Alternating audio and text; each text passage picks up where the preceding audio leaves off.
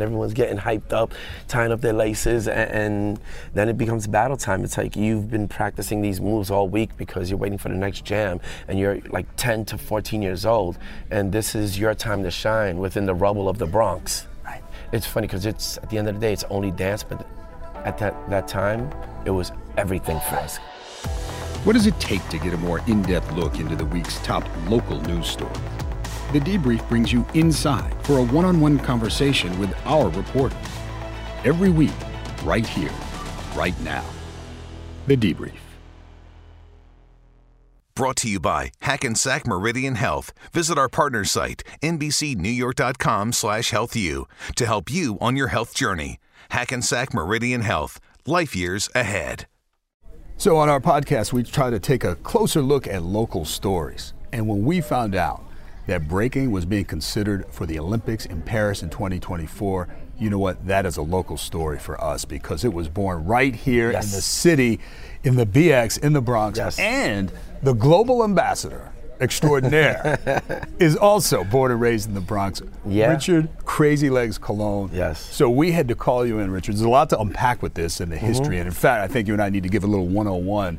But just your immediate reaction when this news was first announced. Put on your dancing shoes, Oh, and I really mean it because the newest Olympic competition could be, get ready, a sport that originated right here in New York. It's breakdancing, people. What? Or- yes, organizers of the 2024 Olympics are proposing breakdancing for a medal event. You posted on Instagram from the Bronx to the world.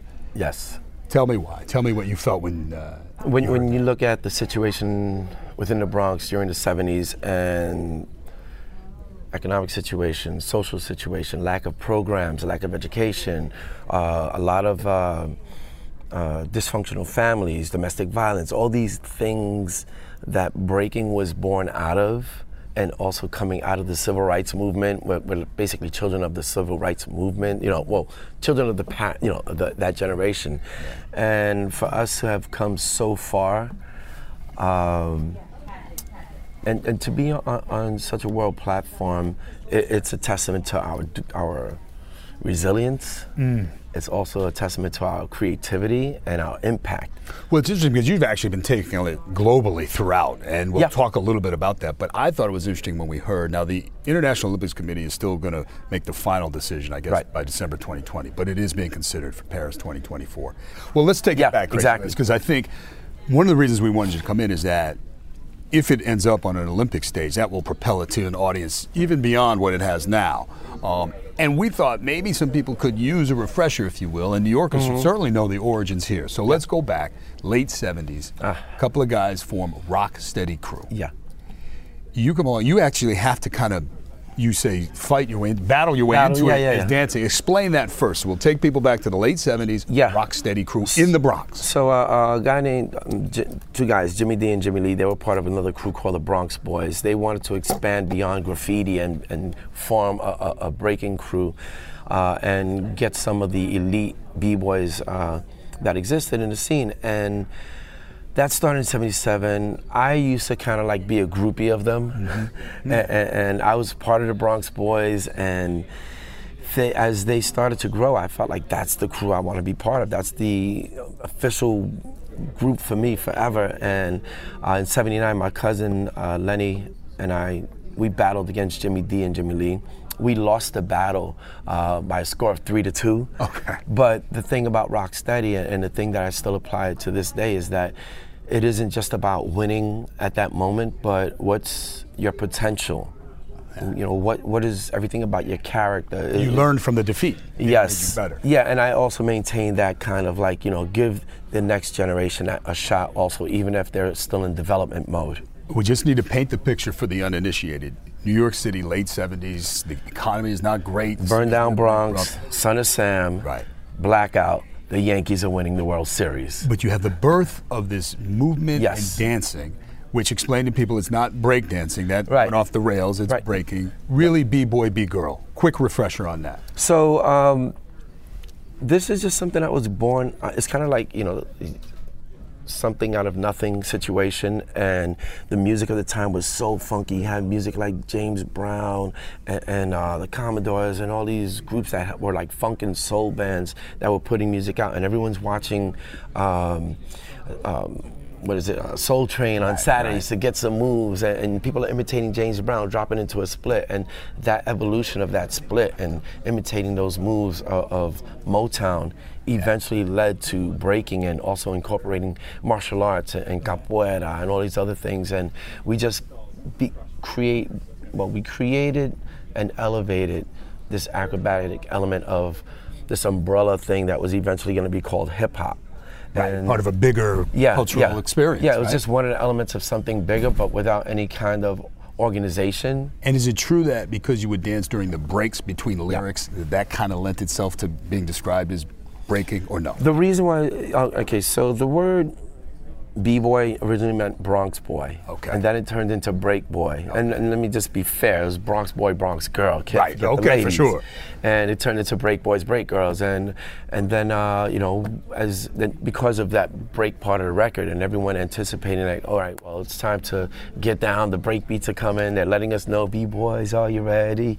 B-girls, are you ready? And everyone's getting hyped up, tying up their laces, and, and then it becomes battle time. It's like you've been practicing these moves all week because you're waiting for the next jam, and you're like 10 to 14 years old, and this is your time to shine within the rubble of the Bronx. Right.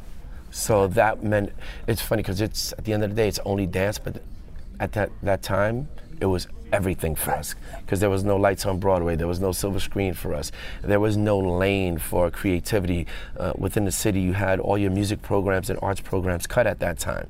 N- New York was uh, trying to come out of bankruptcy, Right. So this is all we had. Birth, right. Movie comes along, Wild Style. Yep.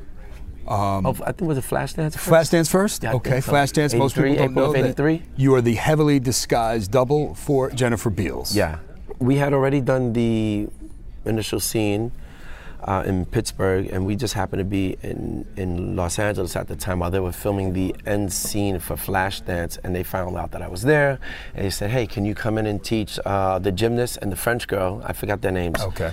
Uh, how to do this move, and I was like, "All right, well, it's not that easy." Easy, right. So try to teach them. The next day, they came back with really big bruises and, and, and messed up, and they asked me if I would wear a leotard, tights, and Capezios, and all these things. Mm-hmm. And, and I was like, you know, me just me from the hood. I'm like Yeah. putting my hands up, rubbing rubbing my fingers, like you better pay me some money. And, and but the hardest time I had with everything was shaving my mustache because I'm just like this 17 year old kid, Mm. and, and I got my peach fuzz, and I'm feeling like you know. I had that too. testosterone With the same age, I. I, I had it too. And my first boss said either pencil it in or Yeah. shave it off because Yeah. it's not working. But anyway, Yeah. I digress. So that that was uh, difficult for me, but uh, yeah, Yeah. It, it, it paid some bills. So then it moves on, and then for a while there, it seems as if it's fading from the public consciousness Yeah. uh, in the marketing world, but not for you, not for Rocksteady at the time, you st- or, or did it? Oh, I would say that that started happening more around '85. We had a record deal, you know, we're hanging out with Richard Branson and meeting the Queen, you know, prior to that. Right. But then there's the whole record deal that we had with Virgin Records, which you know we would we we didn't know what we were doing. Our management didn't know what they, we would they were doing, and but everyone had our best interests except the record label. We had a million dollar deal that. and that's not a story unique to you guys. Many young artists and performers exactly. ran into that. Million dollar deal, we saw maybe six or seven thousand dollars each from. Mm-hmm. So, uh, but uh, again, you know, we were just having fun, and we probably really didn't care. Right, right. You know, and, and uh, starts to fade away.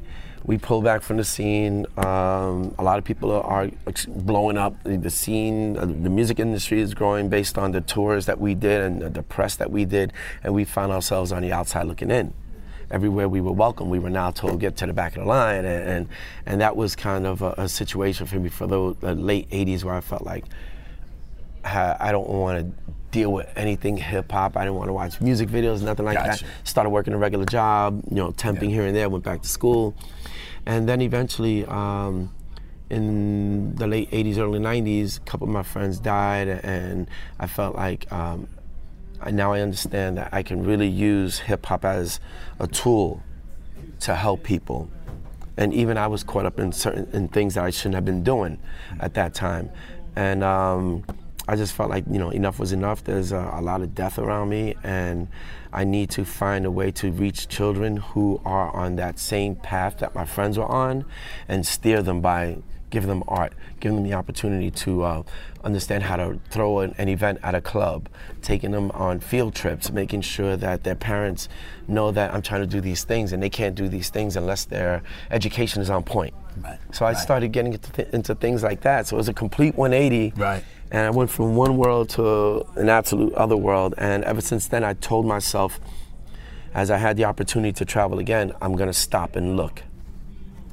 And you've done that, and I think those efforts now, you partnered with Red Bull, and I want you to talk yeah. about that effort because perhaps all that led to the International Olympic Committee taking note, and they think Paris is the right venue for it.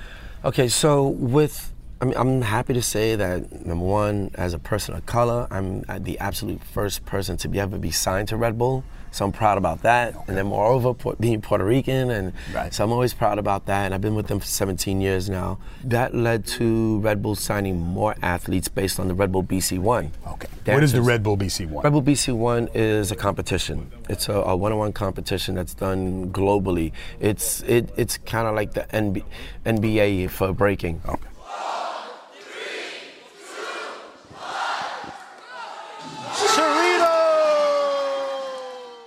So, uh, you know that that led to other people being sponsored by different companies. Okay. Uh, uh, different beverage companies, sneaker companies, things like that, and, and on a regular basis. So uh, these are relationships that are long-term relationships, and I think because of the analytics uh, and the metrics that exist based on events that are thrown, uh, what happened at, in Buenos Aires with the uh, Youth, Youth Olympics, Olympics. Uh, which had breaking yeah, for the first yes. time, right? Uh, they, it, it's it, the bottom line is that breaking is a young person's thing. The one thing about breaking is that it has that same rebellious nature as uh, reggae and punk rock. So at the end of the day, um, part of breaking is also not selling out. You know, and, and, and kind of being cutting edge each time you, are going out there. It's fun, it's athletic, it's competitive, it's male and female, and um, it's just good vibes. And I think the most important thing is that it serves as a bridge to, between so many different communities for people to bond simply off of like, wow, how did you do that move? Can you show me? Mm-hmm. Uh, and then that leads to like hanging out and eating dinner and, and saying, so what is it like being a Muslim where you are? What is it like being a Christian? What is it like being, you know, whatever your background is?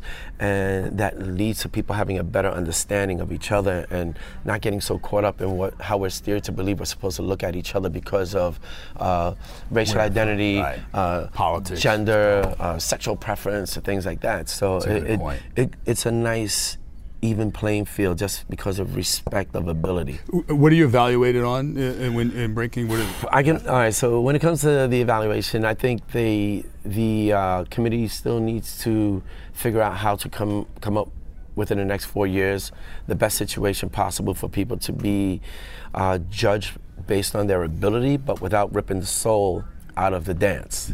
So that's crucial. I think there's going to have to be a lot of cultural sensitivity taken into account, into account and your ability to execute transitions, but most importantly, your dance ability and individuality. It's one of those dance forms that allow you to be you on based on whatever you're feeling on that day. There is no perfect smile for the perfect dance and all these other things. It's like, all right, how are you feeling at this moment? Interesting. Okay. So, uh, all those nuances have to be taken into account when you're judging. So that's going to be interesting how yeah. that takes shape then, how we how yeah. we win the competitions here. Exactly. It's like watch, you, you watch James Brown, and it's yeah, not only right. what you see, it's like what you feel. Getting on the good foot. Yeah. Yeah. Exactly. exactly. Well, listen, before you go, I want you to talk a little bit about your efforts in Puerto Rico because that's a big issue for us as New Yorkers, uh, certainly, and those in the diaspora. You've been involved with a couple of efforts there. One, shortly after Maria, trying to get yep. clean water to people. Yep update that for us and, and a couple other things you're working on. Uh, well, we have been able to give access uh, to about 200,000 people to clean water. Uh, that was a, a, partnership between Red Bull, uh, Waves for Water, and myself. We've all, and, actually that has turned into something where just recently we threw the music festival in Puerto Rico, which is about uh, economic development and supporting farming and education. But at the festival, since I had this knowledge about how to put together a 600 gallon cistern with multiple water filtration systems and then understanding that, you know, you're throwing a festival, there's a lot of plastic bottles. I felt like, wow, I have this new knowledge where I can make sure that I'm not contributing to some sort of ecological disaster over here, uh, especially having over 10 million more plastic bottles in Puerto Rico after the hurricane. Uh, built a cistern, free water for everyone uh, but after that, we put it into the Boys and Girls Club. What's up, everybody? It's Crazy Legs Rocksteady crew, Puerto Rocksteady. I am at the Boys and Girls Club in Puerto Rico where I just showed them how to use uh, the filtration systems that are attached to a 600 gallon cistern that was donated to them after Puerto Rocksteady. So that it becomes a safe place during uh, a disaster or crisis situation. And it will serve a thousand kids that are part of that program to have clean water on a regular basis now, which they weren't getting through their water system there. Mm-hmm. But in a crisis, we enabled them to take care of three to five thousand people. So that's within one community, and, and that alone is going to alleviate a lot of stress and a lot of lines. And there's a lot of lingering PTSD, as we reported. Previously. I'm one of those PTSD characters. For for the uh, post hurricane. Yeah. Yeah. Wow. So you know, it, it, that's something where you know you're in a situation and you're speaking about it, and you you know, for me, depending upon the situation, I know where I. It's like I got to cut the conversation now because it's about to get really emotional. And so, um, you know, I deal with that, but I, I'm also, I'm, you know, the thing about PTSD in whatever form it is, talking about it is part of uh, dealing with it and living with it. So it's cool. Crazy Legs. Thank you, bro. Tell man, we had a lot yes. of ground to cover, man. Looking yes. forward to. We'll have you back uh, as we get as the Olympics take shape and also your other. Yeah, efforts. yeah. Hopefully they'll have me involved. I'm your host, David Ushery. Thanks to our producers and editors, Jesse Edwards, Liam McBain, and Ben Berkowitz from the NBC New York digital team. We'll see you next time on The Debrief.